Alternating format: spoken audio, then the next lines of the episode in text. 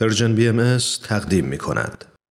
و اما از خبرهای خوب این روزها نشستی است که به تازگی توسط دفتر جامعه جهانی بهایی در آدیس آبابا به منظور بررسی تاثیرات نامتوازن بحران اقلیمی بر زنان برگزار شد که گزارش اون در سایت سرویس خبری جامعه جهانی بهایی منتشر شده. در این گزارش به نقل از دکتر آتینو امبویا پروفسور حقوق بین المللی محیط زیست و جنسیت در دانشگاه اموری و از اعضای جامعه بهایی و شرکت کنندگان در این نشست می‌خوانیم تغییرات اقلیمی اغلب به عنوان تقویت کننده نابرابری های اقتصادی و اجتماعی از جمله نابرابری های جنسیتی شناخته می شوند. به گفته دکتر امبویا تخریب محیط زیست نتیجه یک دیدگاه صرفاً مادی گرایانه به زندگی بدون در نظر گرفتن پیامدهای اجتماعی، اخلاقی و معنوی است. او گفت در حالی که فرایندهای قانونی و حقوقی در ترویج برابری جنسیتی ضروری هستند، مسئله بزرگتر موضوع هستی شناسی و نحوه درک ما از هویتمان به انسان است دکتر امبویا می‌پرسد به عنوان یک انسان چه نگاهی به خودمان داریم؟ واقعیت ما چیست؟ آیا ما فقط موجوداتی مادی و منفعت طلب هستیم؟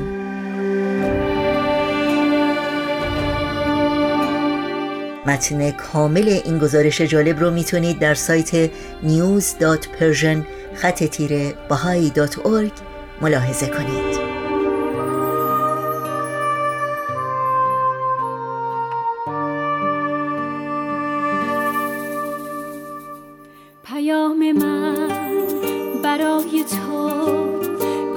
صدای شکوه های یک زن است. سکوت من به پای تو.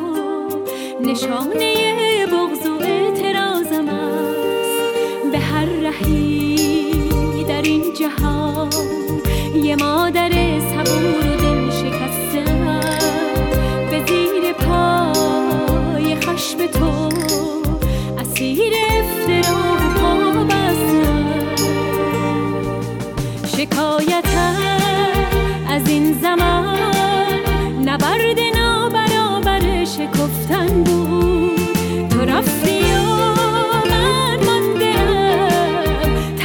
خواستن من از تو کم نبود.